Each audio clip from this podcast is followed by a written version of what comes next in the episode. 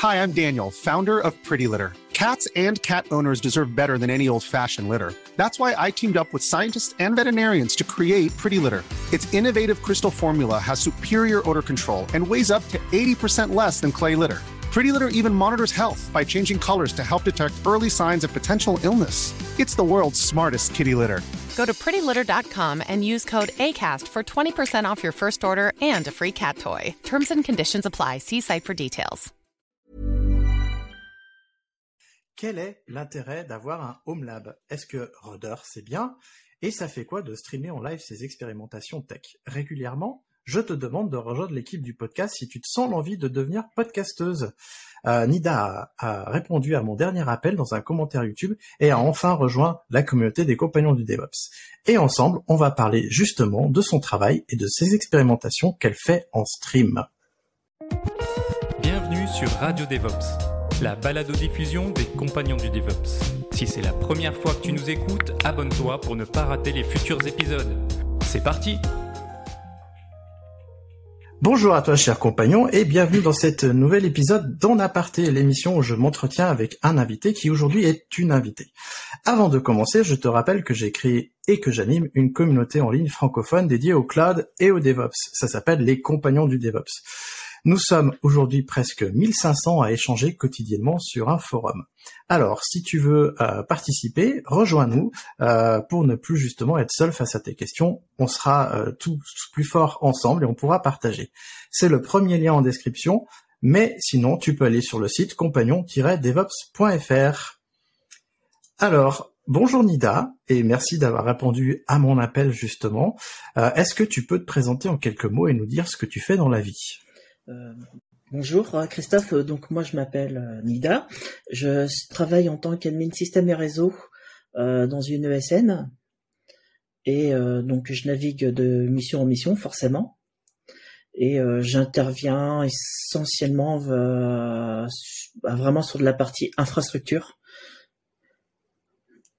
donc plus dans un environnement traditionnel avec avec des outils euh, de type euh, VMware et, euh, et de plus en plus je dois parler avec les développeurs, chose que je n'avais pas le, comme, chose voilà qui est qui est un peu nouvelle depuis quelque temps dans mes missions.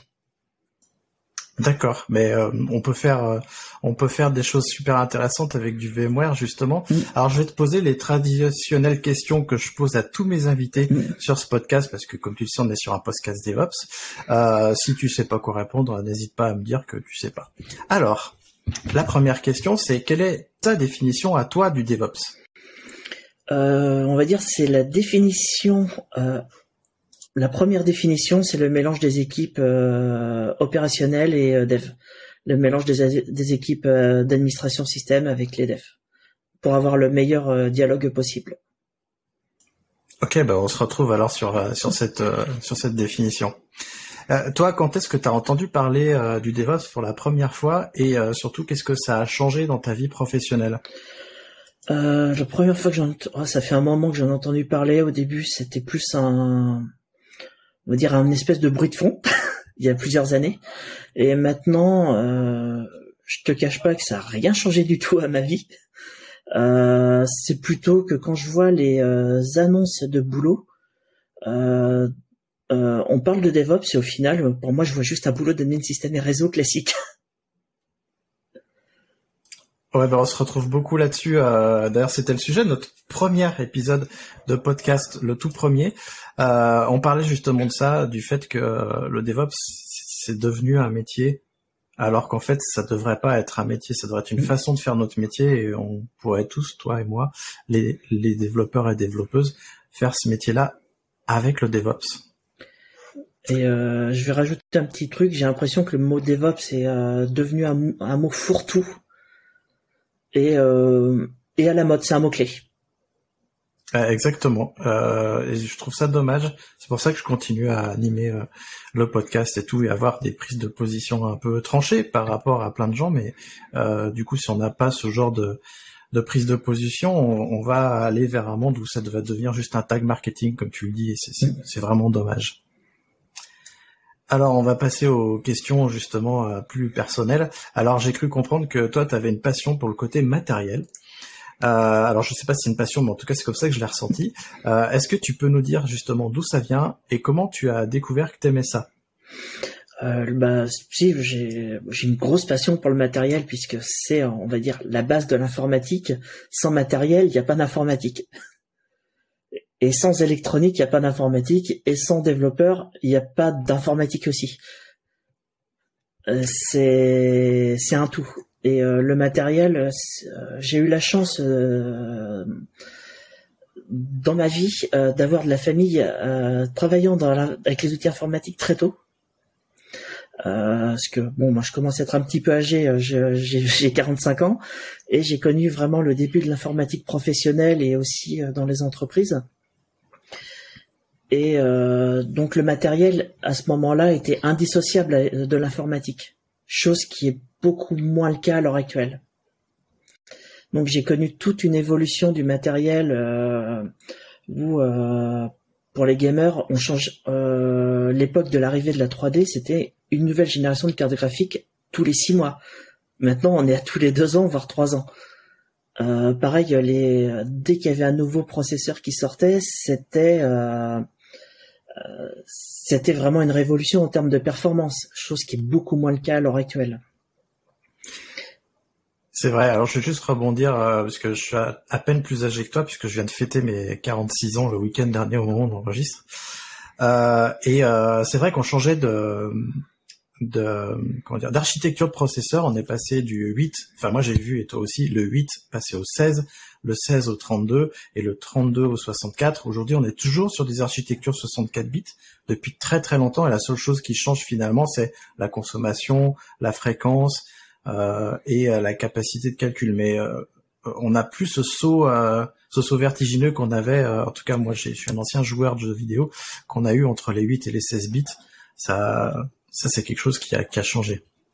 Oui, qui a vraiment beaucoup changé et après, je me, comme j'ai, euh, je suis vraiment une grosse fan de, hardware, je suivais aussi l'actualité au niveau des processeurs professionnels, donc euh, et pas que professionnels, puisqu'on a l'ARM, c'est quelque chose qu'on retrouvait sur des PC grand public euh, avec les stations Acorn dans les années 90. Euh, euh, l'architecture Power, on les trouvait dans les Power PC qui étaient sur sur les Mac. Je m'en souviens de ça. euh, on trouvait euh, dans les stations de travail, on trouvait du MIPS, on trouvait vraiment tellement de choses différentes dans les années 90 que c'était vraiment euh, une époque phare, euh, un Eldorado technique qui était hyper intéressant. Et c'est surtout que les supercalculateurs qui étaient basés sur les architectures Power euh, les architectures euh, Deck Alpha euh, qui étaient du risque. Il y avait aussi les Spark qui, qui sont arrivés. C'est les processeurs qui avaient du multithreading. On était fin années 90 en 64 bits. c'était c'était vraiment une une époque qui était ultra intéressante, qui était vraiment très orientée professionnelle, mais il y avait un dynamisme qui m'a qui m'a donné cette envie-là de, voilà de d'approfondir mes connaissances au niveau matériel. Ouais, alors euh, c'est vrai que je, suis de la même génération que toi et euh, je sais pas si toi tu as, eu des cours euh, d'informatique à l'école ou si tu t'es reconverti, je pense que je, je sais pas d'ailleurs, tiens, est-ce que tu t'es reconverti ou est-ce que tu as eu des cours d'informatique très tôt? Euh, Je me suis reconverti. Euh, euh, je vais faire vite fait un petit aparté. Euh, moi, je viens d'une filière STL, donc anciennement Bac F7 euh, pour les plus anciens. Donc, j'étais dans un lycée technique et mon lycée a eu un a une très grosse particularité, c'est que je suis arrivé, le lycée venait tout juste d'être construit et c'était le premier lycée informatisé. donc, on avait un ordinateur dans chaque salle de classe, un labo de langue avec des, des ordinateurs euh, salle informatique et c'était une très très grosse révolution à l'époque. Ah ouais, bah, moi j'ai eu la chance d'avoir des de faire un BTS informatique industriel, euh, euh, génie électrotechnique, donc c'est du temps réel euh, euh, pour les gens qui qui, qui qui font ça aujourd'hui. Donc moi j'ai eu des cours sur l'architecture des processeurs. Je crois que ça se fait plus aujourd'hui. je sais que c'est un plus pour moi aujourd'hui de comprendre comment fonctionnent les architectures, de comprendre qu'il y a plusieurs types d'architectures, parce qu'aujourd'hui il y a que l'AMD, mais en fait euh, tu parles de, risque et de, et ARM, on en voit quand même. Euh, et hum, juste pour dire que j'ai compris aussi très vite que pour moi le hard c'était pas ma passion, moi je préfère coder. Euh, par contre j'aime bien le hard. Tu vois, je m'intéresse beaucoup à, à, à l'évolution de l'ARM et surtout du risque 5 euh, qui a un processeur en open source. Et je m'intéresse à l'open hardware parce que le libre, euh, je trouve que c'est l'avenir en fait de notre métier et surtout la baisse des consommations dans les data centers. Pour moi, c'est un enjeu essentiel. Je suis pas aussi passionné que toi de hard, je me je me tiens pas au courant. J'ai la chance avec le podcast, bah, avec René qui parle souvent de risque 5 et autres, on parle de ces sujets-là, mais à part ça, euh, c'est pas c'est pas un truc qui me fait vibrer. Ah, tu attrapes quelque chose pour nous montrer quelque chose, c'est ça? Oui, tu parles du risque 5. Ouais, je parle de risque 5 parce que alors pour ceux qui suivent le podcast et pendant que Nida nous attrape ça, voilà, donc tu nous montres ah, qu'est-ce que c'est? Euh, ça c'est euh, une carte euh, risque 5. D'accord. c'est la C5 2. Donc si tu nous suis sur le podcast et que tu veux voir à quoi ça ressemble, il faut que tu ailles voir la vidéo sur YouTube. Euh, c'est marrant parce que de loin, ça ressemble un peu à, à une Raspberry Pi, mais, euh, mais bon, j'imagine. Et, et, donc ça, ça a quelle puissance un, un truc comme ça? C'est à peu près la puissance d'un ouais, d'un Raspberry 4. D'accord, tu peux faire tourner de la bureautique dessus sans problème. Oui, mais euh, on reste quand même à l'heure actuelle, le risque 5, on reste vraiment dans de euh, dans du proof of concept pour le moment. Ouais. On n'est pas sur du truc quelque chose d'industrialisé. C'est bien dommage ah, parce que pour alors je vais te partager mon c'est pas des questions que j'avais prévues mais je vais te partager ma vision de l'avenir. Euh, pour moi, la vision de l'avenir, c'est qu'on ait euh, chez nous des machines beaucoup plus petites qui soit basé sur des ARM ou des risques 5. Je préfère le risque 5 parce que c'est libre. Euh, mais que euh, la puissance de calcul soit dans le cloud et soit partagée euh, beaucoup plus qu'elle l'est aujourd'hui. Tu vois, aujourd'hui j'ai un gros PC avec plein de puissance de calcul, mais quand je m'en sers pas, bah, il sert à personne d'autre. Et, j'imagine ça pour l'avenir en fait, bah, pour réduire notre consommation. Euh, d'une certaine manière, ça existe déjà. Le, on a le calcul partagé avec le folding atom, le, qui a été très tendance pendant la crise du Covid utiliser les ressources euh, du système euh, lorsqu'on n'en a pas besoin. Mm. Il y avait euh, euh, le projet SETI, je ne sais pas s'il continue encore, qui permet de, de, faire tout ce calcul-là. On a déjà des projets qui existent de calcul distribué, euh, qui, qui sont hyper intéressantes, mais qui sont trop marginalisés. Euh, on a une société française, je que je sais pas de non, c'est pas Quarno, ah je sais plus comment il s'appelle, euh, qui euh, il y a dix ans déjà faisait des radiateurs euh, avec un ordinateur à l'intérieur pour faire du calcul partagé. C'est Carnot, on en a parlé euh, dans un podcast justement. Et j'ai appelé pendant tout le podcast euh, la, la, la, société Couarno, mm. euh, mais, mais c'est Carnot. Et, On en a parlé justement et c'est très prometteur ce qu'ils font, je trouve. Et il y a une société anglaise, si je me trompe pas, qui, euh, qui s'est lancée aussi sur le secteur il y a quelques temps. Et puis il y a, Shadow aussi qui propose des, euh, machines virtuelles Windows euh, justement dans le cloud. Et moi j'aimerais bien trouver un équivalent en Linux parce que moi j'envisage bien de que nous chez nous on ait tous des petits laptops avec une puissance de calcul dans le cloud qu'on puisse partager ou pas. C'est mon envie. Tu l'as plus ou moins aussi d'une certaine manière avec euh, les outils euh, de chez Google, avec les Google Chrome. D'une certaine manière, tu l'as. oui, ben oui, mais tu sais que nous on développe, on développe une alternative à Google aussi en SaaS.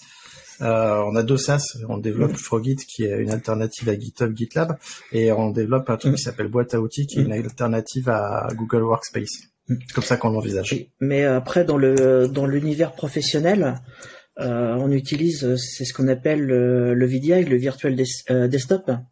Ouais, ça, on est trop petit pour euh, justement. Tu, tu, vois, typiquement, on n'est pas une grosse boîte. Mm. Et, Et c'est Vas-y. quelque, quelque chose que voilà qui existe déjà avec du Citrix, avec du VMware ou euh, des, du Microsoft. Après en Linux, c'est, euh, c'est- on pourrait, on peut le faire. Euh, c'est pas c'est pas un problème en soi. Euh, c'est juste que le- les clients Citrix et les clients euh, RD, RDP sont tellement fréquents que euh, si on veut un bureau à distance, il faudrait euh, il faut offrir un desktop Linux avec une connexion RDP parce que c'est euh, c'est très courant et c'est relativement optimisé en termes de bande passante. Euh, après, derrière, il y a euh, l'option euh, qui a existé à une époque, euh, les OS dans le navigateur. Ouais. Et euh, ça, ça a disparu ou, euh, ou alors j'ai plus, j'ai plus trouvé trace d'activité dans ce sujet-là. Mais typiquement, j'imagine bien des trucs comme ça avec euh, du stream dans le navigateur, tu vois. ça- je pense qu'on va y arriver. Bah, on l'a fait à une époque. Pourquoi pas que ça, ça, ça reviendrait bien un jour ou l'autre. Pourquoi pas Surtout que nos navigateurs sont tellement. Alors après, tu me diras, aujourd'hui, il faut des grosses machines pour faire tourner le navigateur. Alors bon, Non, oui. je, je troll un peu, mais c'est presque le cas. Euh, on le voit en entreprise quand on fait du, du VDI en Citrix ou en RDS, ou RDP pour euh, Microsoft. Euh, je connais pas le, le bureau virtuel euh, VMware, euh, jamais utilisé, jamais rencontré surtout.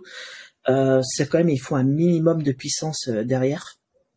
Mais euh, avec un Raspberry Pi, il n'y a pas trop de soucis. Et nos processeurs actuels grand public sont très largement suffisants pour énormément d'utilisation. Bon, bah, j'espère que, en tout cas, moi, je croise les doigts parce que c'est dans mes dans mes envies de recherche d'avenir, c'est de pouvoir proposer à nos clients justement des choses qui tourneraient dans des navigateurs, pour pouvoir les alléger.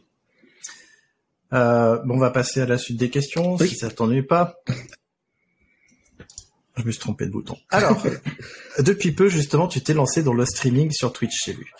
Euh, qu'est-ce que, justement, qu'est-ce qui t'a poussé, toi, à partager en vidéo? Surtout qu'en plus, quand on préparait l'émission, tu m'as dit que t'étais pas super à l'aise. Euh, Et quel plaisir tu en retires? Euh, bah, la façon dont je me suis lancé, c'est que j'aurais mieux fait de me taire sur Twitter. Et euh, j'ai assumé, euh, mon- assumé ce que j'ai dit. c'est à cause de ça. Et on ferait euh, toujours mieux de se taire sur Twitter des fois. Moi, Et, le euh, premier, mais... Donc j'ai assumé euh, le fait que euh, j'ai dit que je ferais un live sur Reader pour expliquer et je me suis lancé comme ça. Euh, ça a été un exercice très très très compliqué au début. Euh, ça fait quoi? Ça va faire euh, ouais trois semaines. Donc c'est très récent. Euh, heureusement que j'avais fait, euh, euh, j'étais déjà intervenu sur euh, une vidéo de euh, processus TIEF sur la cybersécurité et euh, et aussi un podcast enregistré euh, chez Clever Cloud, ça m'a ça m'a un petit peu aidé à me préparer parce que c'est c'est vraiment un exercice qui est très très loin d'être facile euh, d'animer euh, seul euh, devant sa caméra euh, le côté Twitch est vraiment très compliqué. Faut- sur YouTube, c'est pareil. Hein. Il faut vraiment euh, suivre les euh, suivre le chat, gérer la lumière, gérer euh, c'est c'est vraiment quelque chose de de compliqué. Pour l'instant, je me force un petit peu euh, pour essayer d'expliquer au maximum euh, mes connaissances sur Reader qui sont pas très élevées, mais ça voilà, c'est un exercice qui qui est relativement intéressant. Ok, ben on reviendra euh, justement sur Ruder un peu plus tard. Euh, Est-ce que, parce que je sais que moi j'ai commencé à streamer, euh, je sais plus quand, euh, c'était il y a deux ans je crois. Est-ce que tu as ressenti du plaisir Parce que, alors moi c'est vrai que je faisais des vidéos et un podcast avant, donc toi tu commences direct par le stream, alors peut-être t'as pas vu l'avant l'après, mais est-ce que tu retires du plaisir du fait de euh, partager quelque chose euh, sur Internet et d'avoir le retour immédiat du chat? Euh, oui, oui, il y a, y a, y a un côté, euh, il y a un, bah, y a un, euh, sur, ah, surtout que les, les deux premiers euh, streams que j'ai fait euh, sur Reader qui étaient sur des fonctionnalités euh, très particulières, j'avais des personnes de Reader et leur interaction était vraiment très intéressante en complément d'informations et même qui donnaient des informations sur le futur du produit. C'était vraiment très intéressant. Bon, le premier live, j'avais beaucoup de mal à gérer le côté chat, mais sur les suivants, ça va mieux. Et non, c'est vraiment l'interaction est, très intéressante parce qu'on peut quelqu'un qui n'a pas compris un point on peut s'attarder dessus, revenir, euh, alors que quand on enregistre une vidéo brute de décoffrage, euh, on est dans sa matrice et euh, on défile son script. c'est vrai. Mais non, c'est très intéressant, c'est assez instructif. Oui, puis il faut voir qu'il y a deux temporalités différentes. C'est vrai que quand on crée une vidéo euh, pour YouTube, il faut qu'elle soit euh, pertinente, euh, qu'elle aille droit au but. Alors que quand on est dans un live, la personne qui suit le live, elle fait autre chose en même temps, elle revient, elle s'arrête. Enfin, il y a, c'est pas trop gênant si la vie. Enfin, moi, je fais des lives des fois qui durent deux heures, deux heures et demie. toi aussi, peut-être que tu fais des longs lives. Et j'ai vu des gens qui faisaient des lives de six heures. peut-être pas des live coding. Ah si, j'en ai vu qui faisaient quatre heures. Et euh, c'est pas gênant en soi, parce qu'en plus on peut le passer en accéléré. Ça n'a pas le même objectif qu'une euh, qu'une vidéo. Euh, tu dis c'est dur de gérer le chat, mais tu as beaucoup de gens qui te suivent en, en live parce que moi ça tourne autour d'une dizaine de personnes ou une vingtaine grand maximum. Euh, le premier live j'étais entre 50 et 60 personnes. après ça s'est calmé. hier soir j'en ai fait un, mais il était très court. il était d'une heure. Euh, là, j'étais plus aux alentours euh, d'une vingt. Euh, la moyenne était entre la fourchette entre 20 et 40. C'est des gens que, qui te suivent sur Twitter ou c'est des gens qui te découvrent justement par Twitch? Parce que j'ai du mal à voir comment est-ce que sur Twitch tu peux te faire découvrir par les gens. Euh, là, je sais qu'il y a des gens qui me suivaient sur Twitter déjà. Euh, des, je sais qu'il y a eu, euh, c'est Stéphane Robert bah, qui est aussi, je crois, un compagnon, euh, qui, qui m'a fait un petit peu de pub pour le premier stream sur LinkedIn, donc ce qui a ramené du monde. Ruder aussi a communiqué, donc ce qui a énormément joué. après, je regarde pas vraiment les statistiques, mais je sais que c'est venu pas que de pas que de Twitter.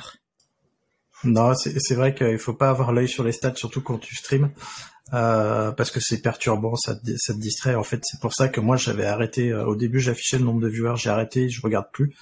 Euh, je regarde juste ce qui se passe dans le chat pour euh, justement répondre et pouvoir répondre aux questions.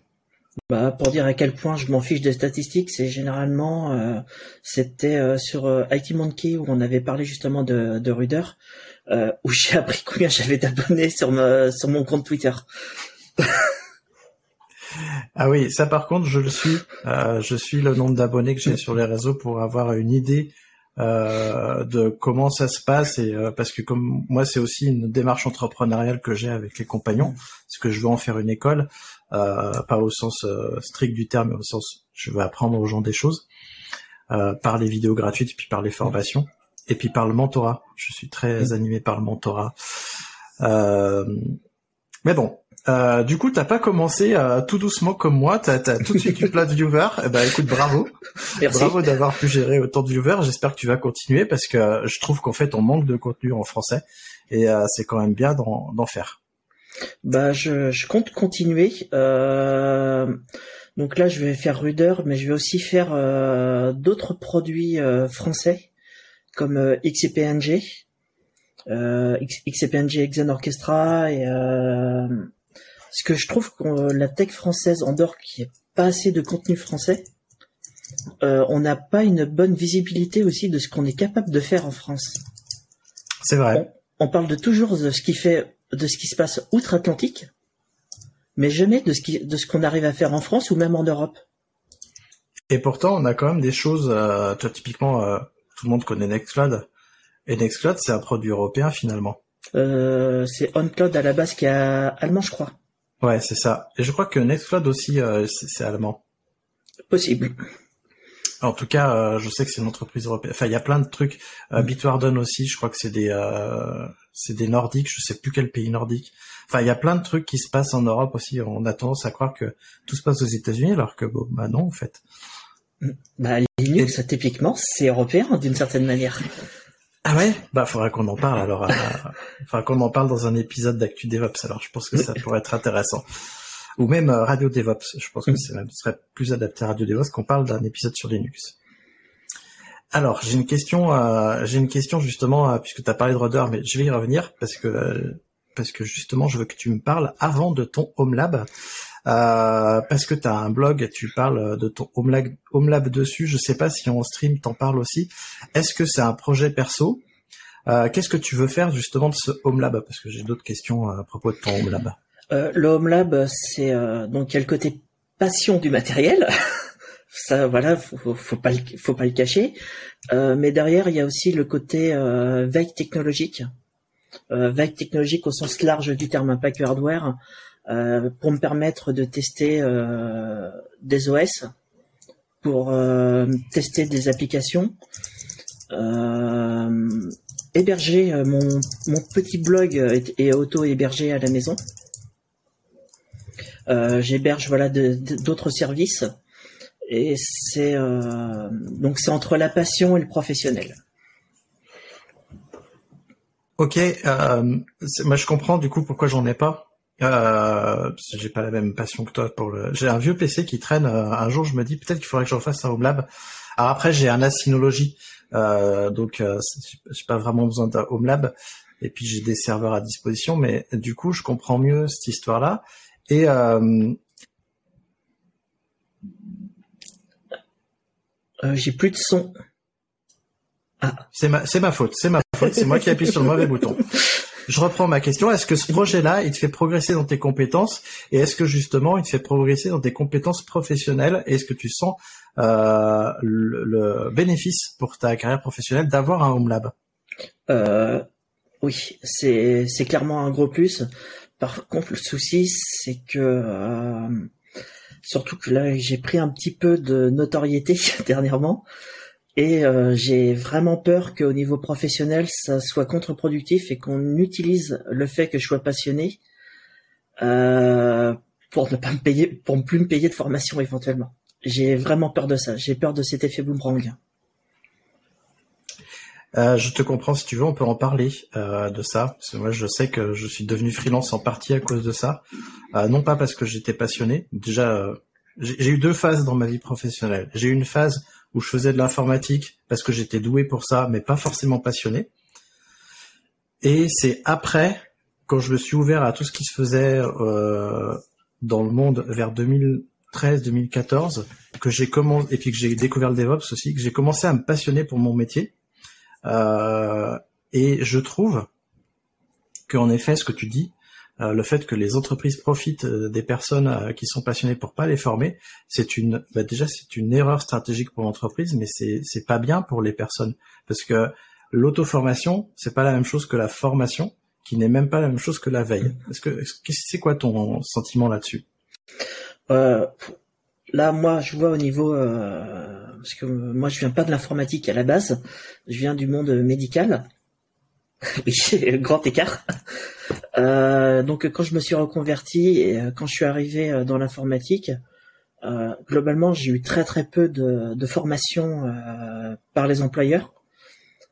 j'ai eu quelques formations certifiantes parce qu'elles étaient liées à l'activité de l'entreprise. Mais à côté, j'ai trouvé que ils sont. Désolé, je vais te dire assez direct. Ils s'en branlent. ils s'en branlent s'il n'y a pas de plus-value de leur côté pour pour payer une formation. Et et ils ont cette tendance-là justement à profiter de la passion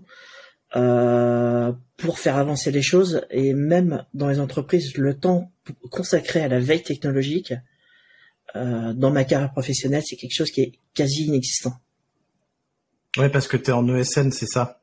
Euh, J'ai pas été qu'en ESN, j'ai été salarié aussi. Tu as été salarié. Et en salarié aussi. ah ouais, moi j'ai j'ai vu alors euh, euh, nous aujourd'hui dans notre collectif de freelance, on a comme des salariés. On, on leur demande de passer du temps en auto-formation et en veille. On leur dit vous dégagez trois à quatre heures par semaine pour le faire. Ah, parce que justement, on, estime que c'est euh, bénéfique pour l'entreprise dans son ensemble d'avoir des personnes qui s'intéressent à ça. Et en plus, nous, on fait partie d'une coopérative qui fait extrêmement attention à ses salariés. Euh, je fais partie d'une coopérative d'entrepreneurs et d'entrepreneurs, et euh, l'objet de la coopérative, qui est euh, plus grande que juste nous, l'Hydra, c'est de repenser son son rapport au travail. Alors pourquoi je dis tout ça? C'est parce que euh, nous, on estime qu'on doit être bien dans notre travail, mais surtout, on ne doit pas forcer les gens à travailler plus que ce qu'il faut. Et donc, si euh, les personnes qui travaillent avec nous doivent être formées, bah, elles doivent le faire dans leur temps de travail. Et je sais qu'il y a beaucoup d'entreprises qui prônent le fait que euh, les salariés doivent se former à côté.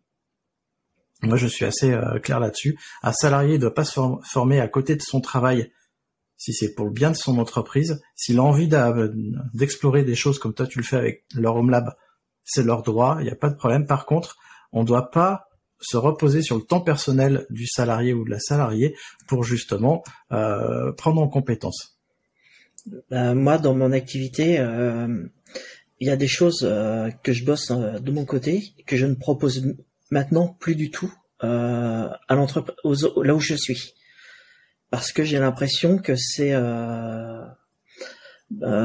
c'est du temps de travail qui est pas, ça peut-être un petit peu pas forcément agréable à entendre pour certains, mais euh, c'est clairement abusé et c'est du temps de travail qui n'a pas été payé. Ah ouais, je suis parfaitement d'accord avec toi. C'est euh, tout travail mérite salaire, donc ce que je fais de mon de mon côté, je le partage. Euh, c'est partagé en libre. je m'en fiche complètement de. Je veux que ça vive. c'est mais en entreprise, j'ai pas envie de me faire exploiter sur ma passion. Non, mais il faut, faut pas. Euh, d'ailleurs, j'assiste auprès de, des personnes qui nous écoutent. Euh, si toi, tu sens que tu es exploité, il faut absolument pas que tu, euh, que tu te laisses faire. typiquement, moi, j'ai fait un burn-out. je sais pas si toi, t'en as déjà fait un dans ta carrière professionnelle, mais j'en ai fait un. T'en as fait deux. moi, mon burn-out, il m'a empêché de travailler pendant bien un an par, enfin, je veux dire, c'est à l'époque où en plus j'ai fait un burn-out, j'ai quitté mon entreprise, je me suis lancé en freelance et j'ai bien senti que pendant les années où j'étais au chômage, j'étais pas du tout la même personne et j'étais moins, beaucoup moins productif que ce que j'étais avant. Et ça a marqué quelque chose. Et euh, donc, il faut pas se laisser faire. Il faut pas atteindre le burn-out. Il faut vraiment arrêter avant et prendre soin de soi parce que c'est pas nos, enfin c'est pas nos patrons ou nos entreprises qui vont prendre soin de nous, sauf si on est dans des entreprises qui le font. Mais j'ai l'impression que dans l'informatique c'est pas trop le cas. Euh, je pense que j'aurai le loisir d'aborder ça dans un autre podcast avec euh, avec quelqu'un parce que j'ai envie de faire un podcast sur le syndicalisme et autres, mais ça c'est un autre sujet. Oui. Alors, bah du coup, est-ce que euh, j'en viens Tu voulais réagir peut-être? Non, non, c'est bon. Bon, alors du coup, j'en viens à une autre question. est-ce que ça prend du temps d'avoir un home lab? Et est-ce que tu conseilles aux novices de créer de créer leur propre home lab? Euh, un home lab, euh, c'est pas forcément quelque chose qu'on a besoin d'avoir chez soi. Euh, on peut faire du home lab en prenant des les instances AWS gratuites. vous créez, vous trichez sur les sur les comptes mail, parce que je crois que c'est à peu près un an de de tests qu'on peut avoir avec AWS, de profiter de ces crédits gratuits pour se former. On n'a pas besoin forcément d'avoir une machine physique à la maison pour pouvoir s'amuser et progresser. On peut parfaitement le faire sur sa machine euh, à la maison avec euh, avec un VirtualBox. On peut s'amuser. Après, passer euh, vraiment sur un côté, on va dire matériel home lab, c'est plus intéressant pour certaines activités comme le réseau ou euh, ou vraiment la, gérer du matériel, apprendre à, prendre en main certaines certaines spécificités. Mais pour faire un home lab, on peut ce que tu disais tout à l'heure, on peut très bien le faire avec euh, son NAS, puisqu'il y a des outils de virtualisation dessus. Mm. Tout va dépendre de la partie qu'on a envie de travailler, de se faire plaisir. Si on veut faire du réseau, c'est vrai que euh, le côté matériel est un plus, même si on peut euh, tout à fait virtualiser avec des outils comme GNS3 euh, on n'a pas forcément besoin d'avoir beaucoup de matériel. Eh ben écoute, tu me donnes une idée. parce que j'ai, je, fais, partie des gens qui ont reçu la box Nuage. J'en ai jamais parlé sur les réseaux parce que j'attendais que Nuage développe certaines fonctionnalités pour en parler. Et j'ai des crédits dont je ne sais pas quoi faire qui vont arriver à expiration et en fait, euh, je ne peux en utiliser qu'un. Donc j'ai déjà utilisé le mien. Donc si tu m'écoutes, cher auditeur, et que tu veux lancer un Home Lab, euh, eh ben là, le plus simple c'est tu t'inscris au compagnon du DevOps. Une fois que tu es inscrit au compagnon du DevOps, tu viens m'écrire un MP en me disant hey euh, j'aimerais bien avoir un, justement un des coupons nuages pour faire un home lab. Et euh, moi je t'enverrai un coupon euh, dans la limite de ce qui reste parce que je crois que j'en ai une dizaine. Donc ça me permettra justement de les écouler parce que bah, je sais pas quoi en faire. Ils expirent à la fin de l'année. Donc il y a encore il y a encore plusieurs mois pour le faire. Et comme ça ça fera plaisir à When you're ready to pop the question, the last thing you want to do is second guess the ring. At Bluenile.com, you can design a one-of-a-kind ring with the ease and convenience of shopping online. Choose your diamond and setting. When you find the one, you'll get it delivered right to your door. Go to Bluenile.com and use promo code LISTEN to get $50 off your purchase of $500 or more. That's code LISTEN at Bluenile.com for $50 off your purchase. Bluenile.com code LISTEN. Millions of people have lost weight with personalized plans from Noom like Evan, who can't stand salads and still lost 50 pounds. Salads, generally, for most people, are the easy button, right? For me, that wasn't an option. I never really was a salad guy. That's just not who I am. But Noom worked for me. Get your personalized plan today at Noom.com. Real Noom user compensated to provide their story. In four weeks, the typical Noom user can expect to lose one to two pounds per week. Individual results may vary. Des gens. Euh, justement, sur ton Home Lab, euh, est-ce que tu as installé Proxmox ou c'est un autre projet euh, euh, J'ai Proxmox qui est installé sur une de mes machines, qui, qui est un, un, mini PC basse consommation pour, pour éviter d'avoir des grosses factures d'électricité. donc dessus, je travaille essentiellement dessus, par exemple, pour mes live Twitch. Euh, avec euh, Ruder, euh, mais dessus je n'ai pas que ça. Donc j'ai mon blog, j'ai différents services pour personnel. Et à côté, j'ai des vraiment des gros serveurs qui vont me permettre de faire du maquettage beaucoup plus important, où j'ai besoin de plus de puissance. par exemple, j'ai, on m'a prêté une, une Tesla T4, donc une carte de calcul, euh, donc là, c'est vraiment dans un gros euh, dans un gros serveur qui me permet de euh, de jouer sur le côté virtualisation, mais pas qu'avec Proxmox, avec VMware ou XCPNG ou OpenNebula qui me permet de, de gérer des montées en compétences, de faire vraiment du lab à des instants T, qui me demande plus de puissance, plus de ressources. Donc il y a le lab, on va dire le lab production et le lab vraiment euh, bac à sable. Parce que tu as combien de machines en tout en fait? J'aurais peut-être dû commencer par là. Euh... Vaut mieux pas savoir. non, en, gros serveur, j'en ai euh... Euh, j'en ai trois. j'ai deux petites machines qui me servent de serveur et après j'ai euh, j'ai des machines à base d'ARM sur des projets libres j'en ai deux autres. Un vrai, un vrai mini data center alors chez toi? J'ai une baie, j'ai une baie à côté de moi là sous mon, à côté de moi j'ai une baie. Ah bah c'est cool. Euh, du coup, euh, en fait, je voulais te parler de Proxmox parce que nous aussi on a un Proxmox. Euh, c'est quoi l'avantage que tu vois à utiliser Proxmox justement, euh, que ce soit sur un home lab ou en, en termes professionnels, parce qu'on est aussi là pour parler de d'utilisation professionnelle. Est-ce que déjà vous utilisez Proxmox de manière professionnelle et est-ce que tu conseilles d'utiliser cette bah, cette solution? Euh, au niveau professionnel, euh, je vais être euh, très médisante vis-à-vis de Proxmox. Euh, je... C'est un très bon produit, mais au niveau professionnel, j'ai eu des déconvenus sur le produit et je ne le conseille pas. Mais certains n'ont pas eu de problème et ça fonctionne très bien chez eux. mais après voilà, c'est plus mon expérience professionnelle qui me fait que j'ai du mal à le conseiller Est-ce que tu peux nous, nous, nous, en parler un peu plus profondément ou est-ce que tu préfères rester mystérieuse comme ça? Euh, Je vais juste parler d'un seul point qui m'a qui me chiffonne sur Proxmox au niveau professionnel, c'est quand on prend la souscription, euh, le support, et c'est catastrophique.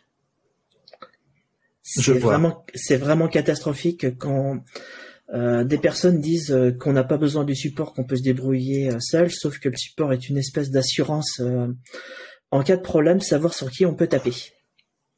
Oui, et puis surtout, comme c'est un logiciel libre, prendre du support, c'est quand même faire vivre le logiciel. Si le, si le, si le support est mauvais, c'est bien dommage.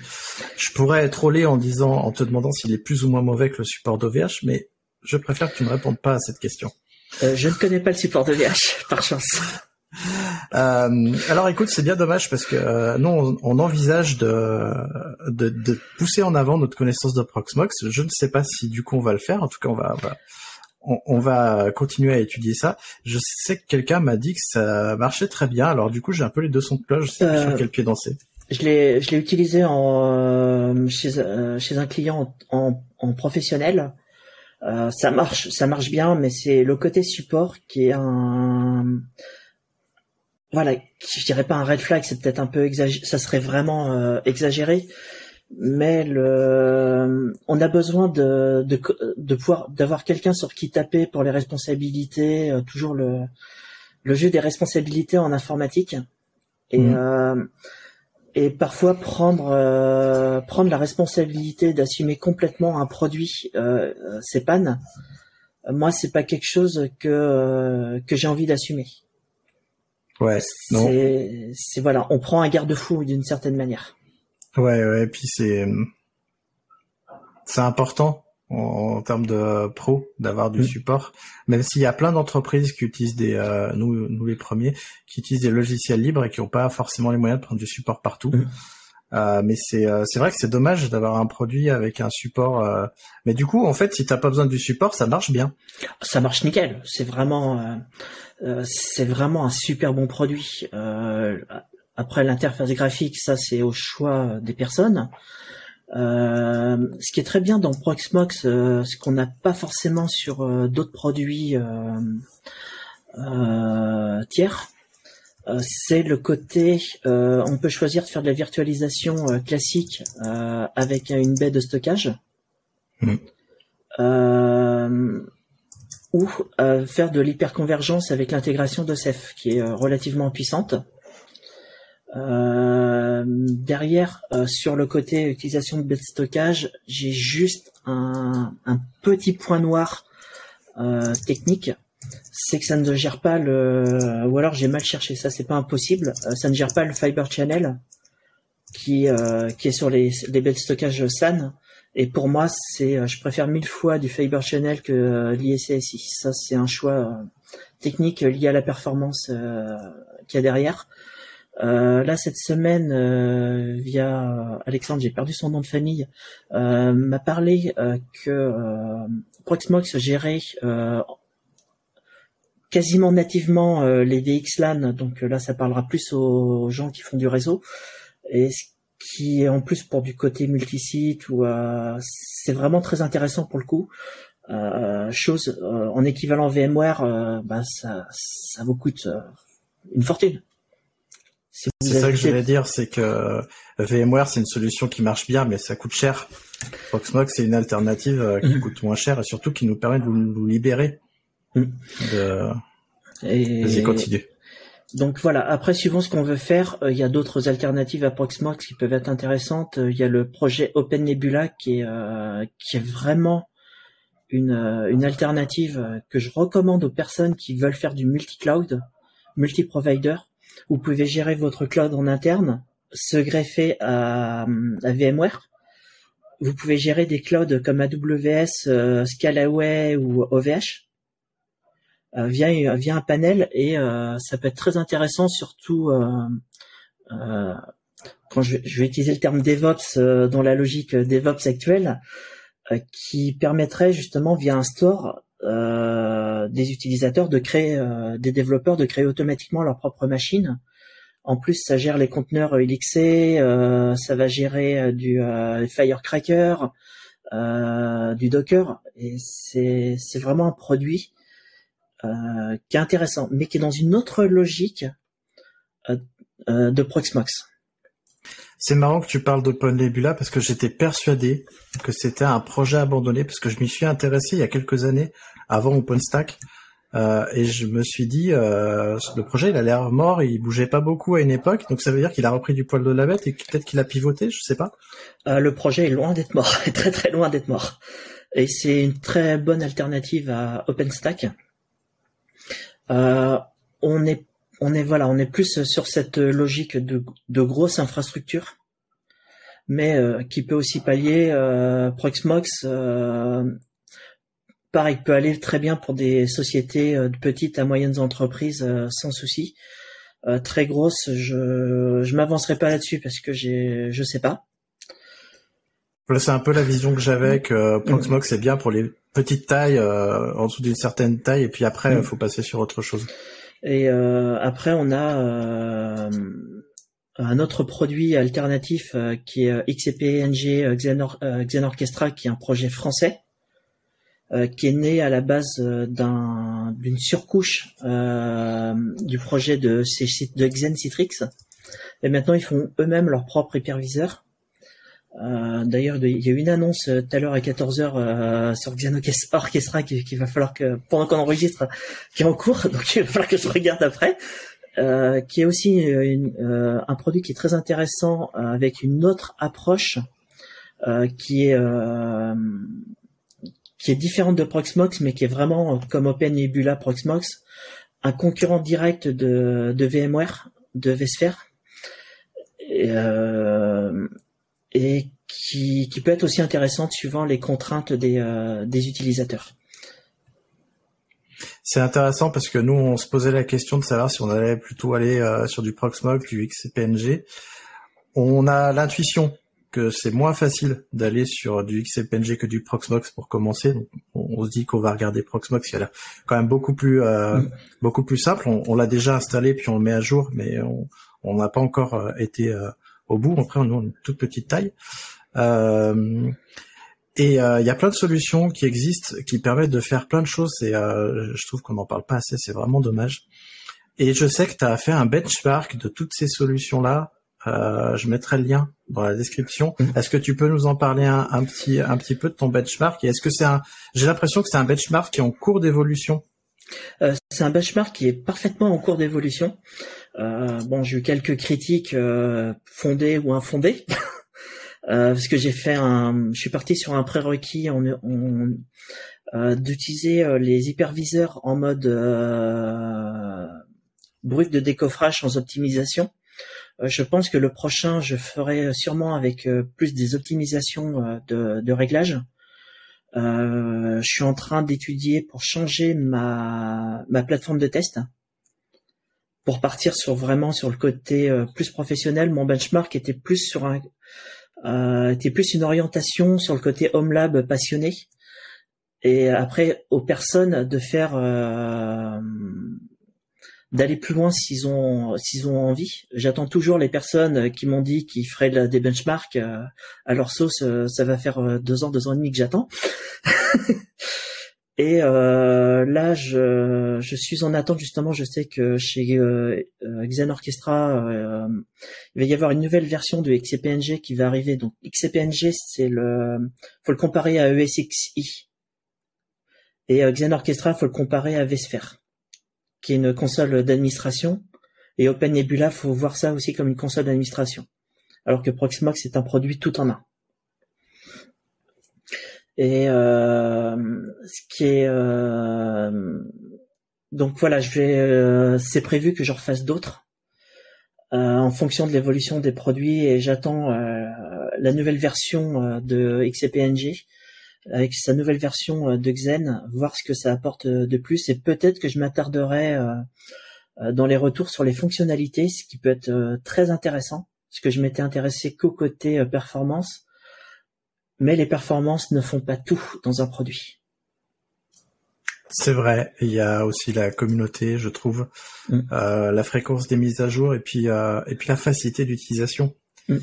Et alors, je vais dire deux choses parce que ce que tu as dit, ça m'évoque deux choses. Le premier, c'est euh, c'est pas grave de tester euh, un produit direct à l'installation parce qu'on a tendance à oublier qu'on n'est pas euh, qu'on n'a pas beaucoup d'entreprises qui font du tuning euh, de produits. Il y en a beaucoup qui installent les produits et qui les gardent comme ça parce que soit ils n'ont pas les compétences, soit bah, juste ils n'ont pas les moyens de faire du tuning. je ne compte pas le nombre de bases de données PostgreSQL qui sont installées sans faire du tuning, tu vois typiquement. Euh, la deuxième chose, c'est euh, si tu as des haters, c'est bien, ça veut dire que tu déranges, que tu as un petit peu un poil à gratter quelque part, et que ça veut dire que tu fais des choses bien parce qu'il y a, y a des gens qui te suivent. Et moi, j'ai eu des haters aussi. Euh, j'ai des gens qui, pareil, euh, euh, et, je le vois avec d'autres créateurs aussi, qui disent ah ouais mais il faudrait faire ça comme ça. En fait, pour moi, il faut entendre ça, le prendre, euh, se dire bon ça ça a l'air intéressant je vais le gratter. Puis tout ce qui nous dérange on jette. Parce que toutes ces personnes là si elles ne créent pas euh, et ben en fait euh, elles sont juste là pour faire du bruit. Mm. et en fait il, faut des créateurs et des créatrices qui créent des choses. Et on n'est pas tous égaux devant les compétences techniques. Et euh, ben, c'est pas grave parce que de toute façon, il y a des gens qui commencent, il y a des gens qui sont reconvertis comme toi qui vont te suivre, il y a des gens qui sont là depuis un moment comme, moi, mais qui sont pas non plus euh, euh, au top du top. Et c'est pas grave parce que on est là pour aider d'autres personnes qui sont moins compétents que nous. Mm.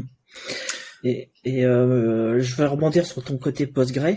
moi, quand je vais sur mes missions VMware, le nombre de machines mal configurées, c'est impressionnant c'est moi quand j'installe une base de données, la base de données c'est pas du tout mon, mon domaine de compétence. Moi j'installe la base de données, je configure euh, au niveau sécurité et, et ça s'arrête là. Éventuellement une optimisation ou deux pour euh, pour la mémoire parce que j'ai eu les prérequis techniques. Si on me donne pas de prérequis techniques de configuration système, c'est c'est basique parce que c'est pas mon domaine de compétence. En même temps, ni toi ni moi, on est des BA. Euh, donc du coup, euh, c'est pas notre rôle de faire ça. On a tendance à l'oublier. Euh, quand j'ai commencé à être freelance, les startups avec qui je travaillais, j'étais le seul ops. J'étais l'homme à tout faire, de tout. J'installais les bases de données, je déployais les applications, je gérais le, le cloud, etc. Tu peux pas attendre de quelqu'un qui fait tout ça. de tuner en plus ta base de données et d'être le DBA, c'est pas possible. Enfin, à un moment donné, juste, tu demandes pas à ton mécano d'être carrossier et en plus d'être ingénieur pour concevoir des évolutions moteurs. C'est ça ne marche pas. C'est très compliqué et puis l'informatique, euh, les gens s'imaginent qu'en informatique on sait tout, alors que non. C'est, euh, euh, je digresse légèrement. Hein. je compare ça souvent au milieu de l'agriculture ou du bâtiment. On a différents corps de métier. on peut connaître ce que font les autres corps de métier, mais sans en avoir la savoir voilà l'électricien, le plombier, ils savent faire ci, ils savent faire ça, le couvreur il fait ça, le maçon fait ça, ouais, moi bon voilà, je sais faire ci ça, mais je vais pas aller plus loin, je vais pas construire un immeuble. Ouais, ben, c'est exactement. Je suis d'accord avec toi. Moi, je prends aussi des fois l'exemple de la médecine euh, parce que euh, tu vas pas avoir ton médecin généraliste pour les mêmes problèmes que ton euh, ORL, pour les mêmes mm. problèmes que plein d'autres spécialistes.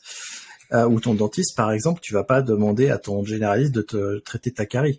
Mm. Dans l'informatique, c'est pareil. Il faut arriver à le faire comprendre aux gens. C'est très très dur parfois. Mm. Mais bon, on y arrive, hein, mais euh, c'est long. C'est long.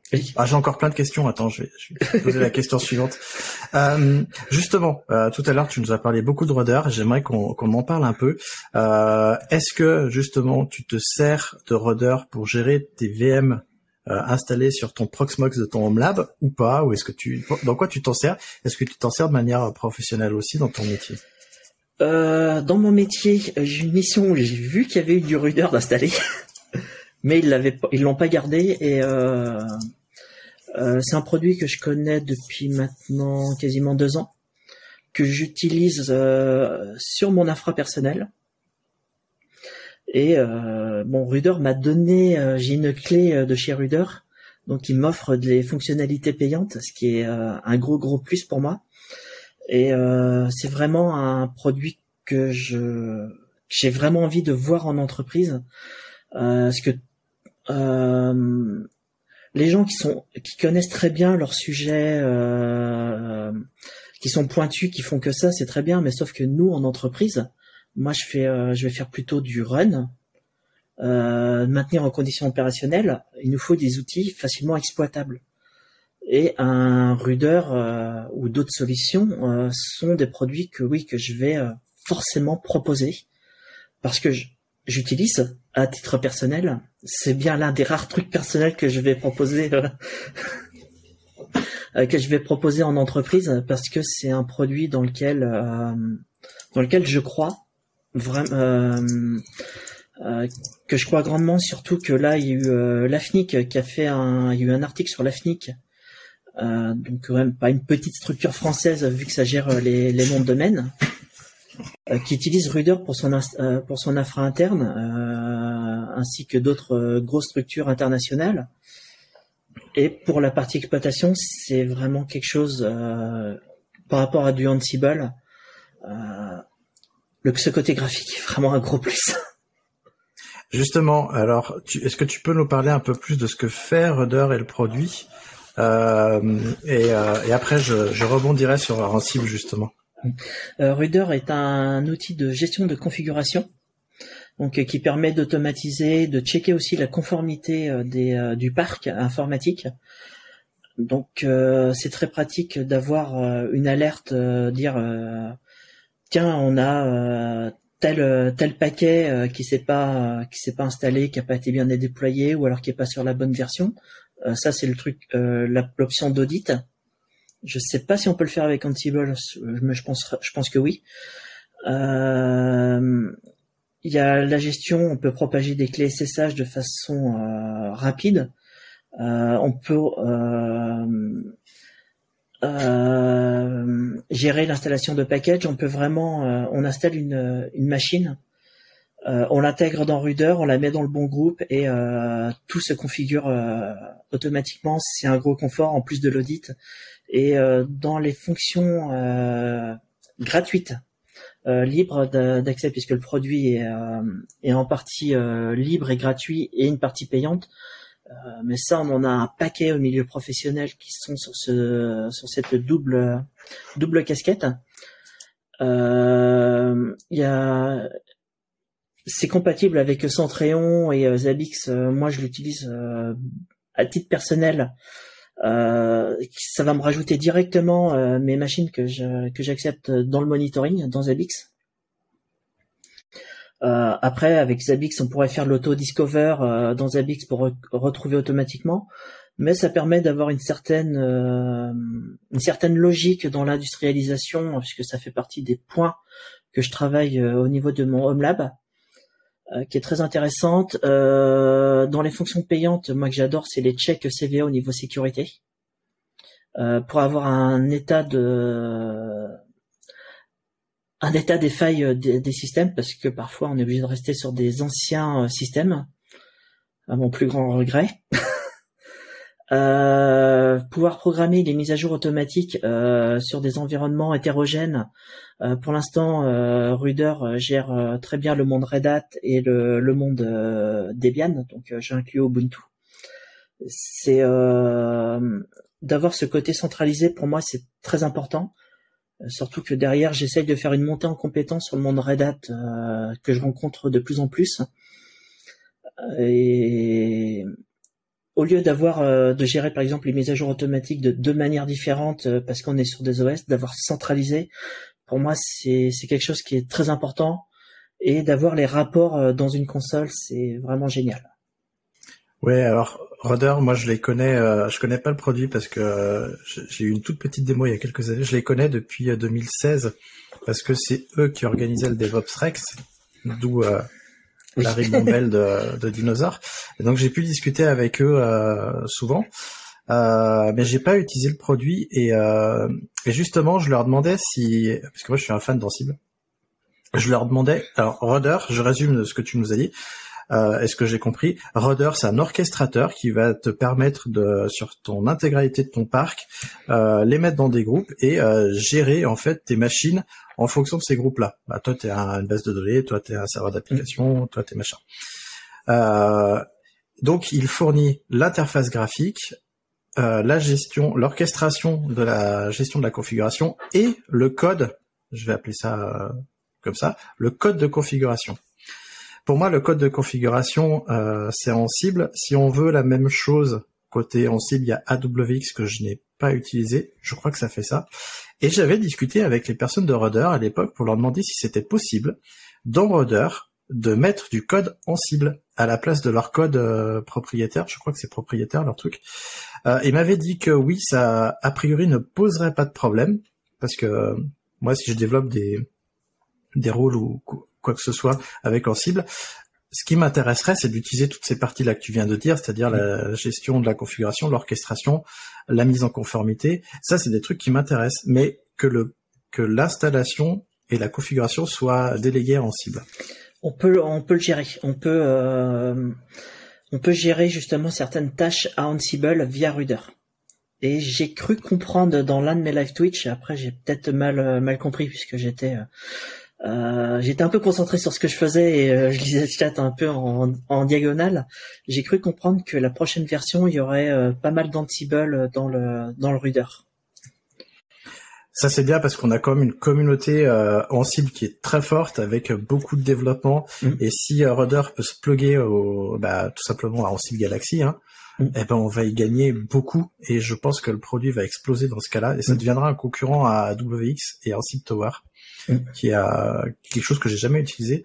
Mais tu vois, typiquement, j'ai plus envie d'utiliser Rudder qu'en Zip Tower.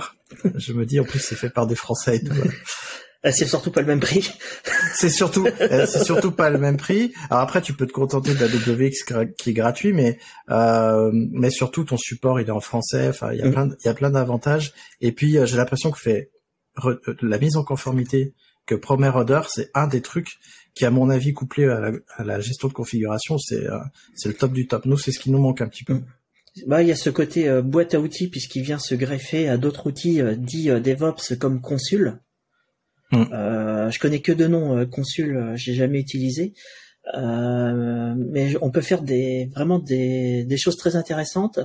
Et c'est que je m'apercevais lors d'un live, c'est que j'avais l'impression que j'avais effrôlé Rudder, mais au final, c'est pas effrôlé. J'ai vraiment plus que survolé. Euh, je me rends compte qu'on peut faire des règles très personnalisées, on peut pousser, euh, euh, ce qui peut être très pratique. Par exemple, pour les devs, on peut faire des règles qui vont pousser du code Git directement en prod ou sur les infra de test. Et, et je me rends compte que avec Rudder, je, on peut proposer une interface euh, que les développeurs pourraient utiliser pour certaines de leurs, euh, leurs tâches. Ouais, alors ça c'est la promesse de beaucoup d'outils. Mais euh, là, moi, je, vois je, me, je me méfie quand même. Je vois ce que j'arrive déjà à faire dans les fichiers de conf avec Ruder. je pense qu'on peut, on peut faire, voilà, beaucoup de choses de façon peut-être euh, détournée, intéressante. Ouais. Alors, ça, va être ma dernière question avant de passer à mes deux questions euh, euh, finales. en fait, je sais pas ce que tu en penses, parce que ce que tu viens de dire, le fait que les développeurs pourraient faire des choses autonomes. Typiquement, moi, je constate quand même l'envie de plein de gens de vouloir passer des ops comme nous, alors qu'en fait, pour moi, dans le mouvement DevOps et dans ce qu'on prône, l'Ops devrait faire partie de l'équipe de développement au même titre qu'un autre développeur. Et pour moi, euh, se passer de l'Ops, c'est pas la, bonne euh, vision. Ce qu'il faut, c'est intégrer l'Ops dans l'équipe de développement pour que l'équipe de développement devienne autonome. Pour moi, c'est ça la, mm. ma vision du, de l'avenir. Je sais pas ce que t'en penses, toi. Bah, je vais, euh, je vais reformuler peut-être un peu différemment. Euh, le, le dev, euh, on va dire le, le code, c'est la plus-value c'est la chose euh, au niveau entreprise qu'on arrive à quantifier et qui est la plus-value euh, financière qui fait vivre la structure, alors que le côté euh, infrastructure, ops, lui est souvent vu comme un quelque chose de coût, alors que c'est sans ça tu ne peux pas bosser. Et les gens parlent beaucoup de, partir dans le cloud, mais le cloud c'est quoi? C'est de l'infrastructure, c'est de l'ops. C'est juste qu'on a euh, on a mis de côté euh, on va payer une prestation de d'ops final. C'est elle est déguisée mais elle est là. Exactement. Écoute, je te remercie pour ces mots sur euh, sur le côté financier parce que c'est exactement mais presque mot pour mot ce que je dis dans ma formation DevOps Mindset. Alors tu vas me faire, euh, euh, je vais en parler du coup.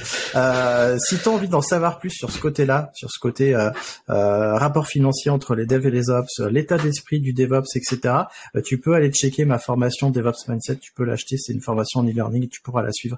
Et je suis parfaitement d'accord avec toi.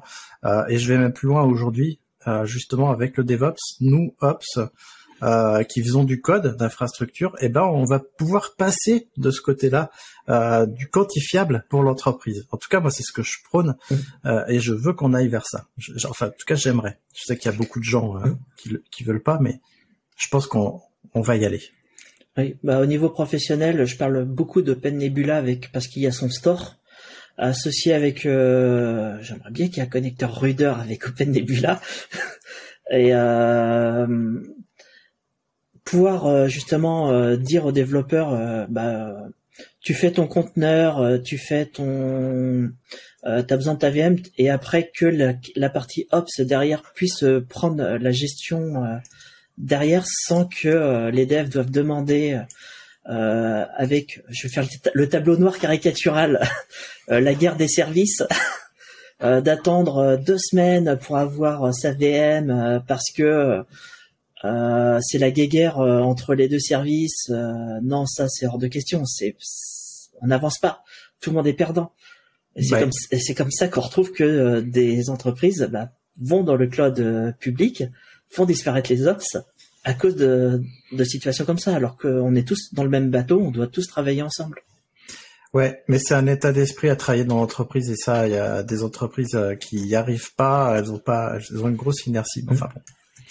Euh, ça, c'est un autre sujet. On aura le temps d'en parler puisque je vois que ça fait déjà plus d'une heure qu'on parle. Oula, déjà Oui, c'est oui, oui, oui. Ça va faire un long podcast, c'est bien.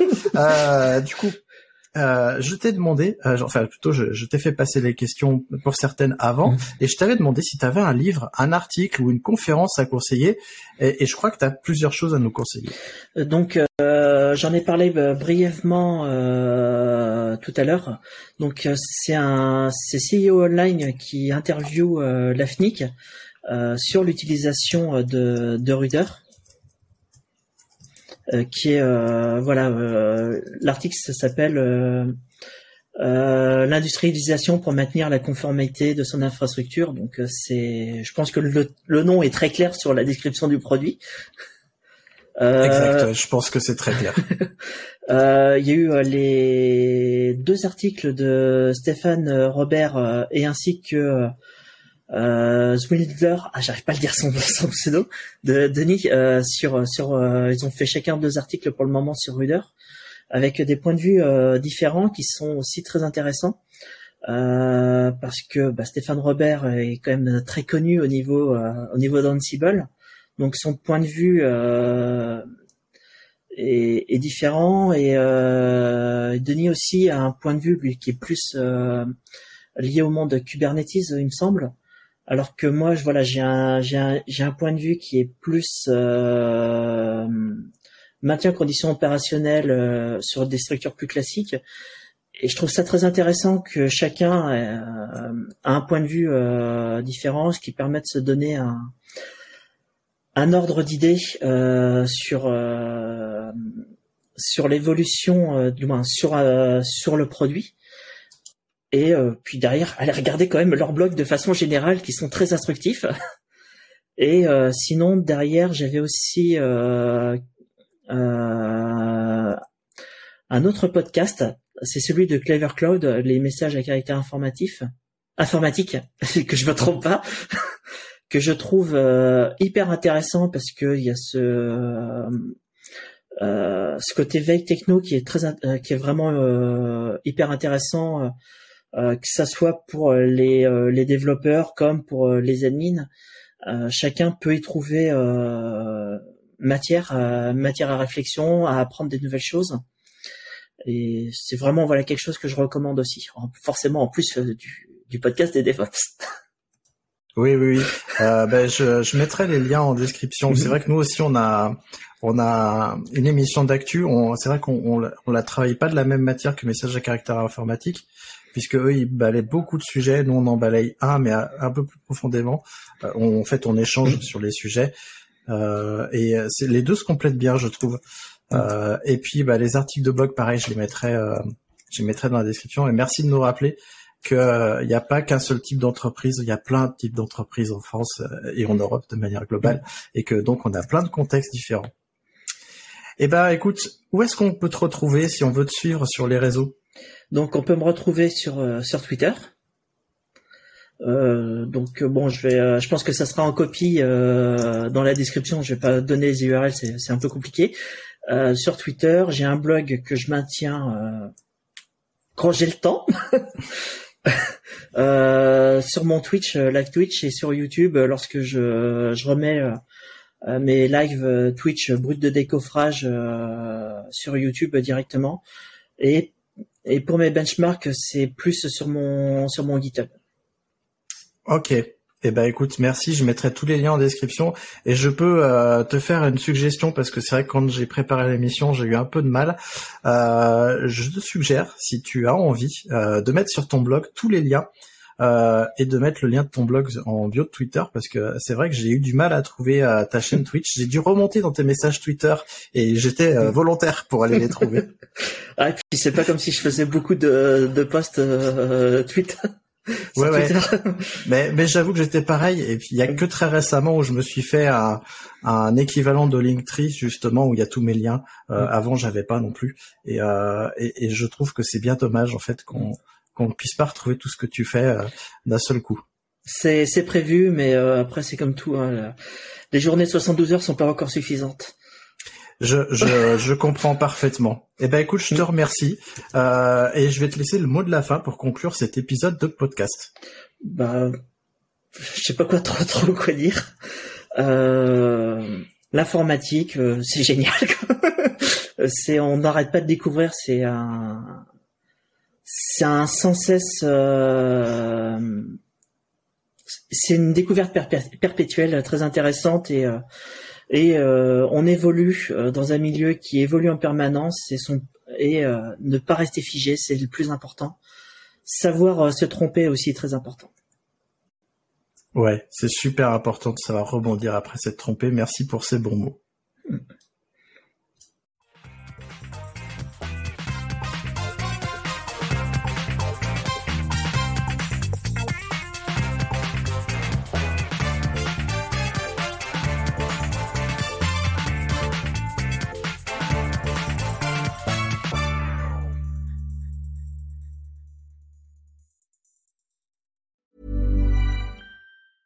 Hi, I'm Daniel, founder of Pretty Litter. Did you know cats tend to hide symptoms of sickness and pain? I learned this the hard way after losing my cat, Gingy. So I created Pretty Litter, a health monitoring litter that helps detect early signs of illness by changing colors, saving you money and potentially your cat's life. Pretty Litter is veterinarian developed, and it's the easiest way to keep tabs on your fur baby's health right at home. Go to prettylitter.com and use code ACAST for 20% off your first order and a free cat toy. Terms and conditions apply. See site for details.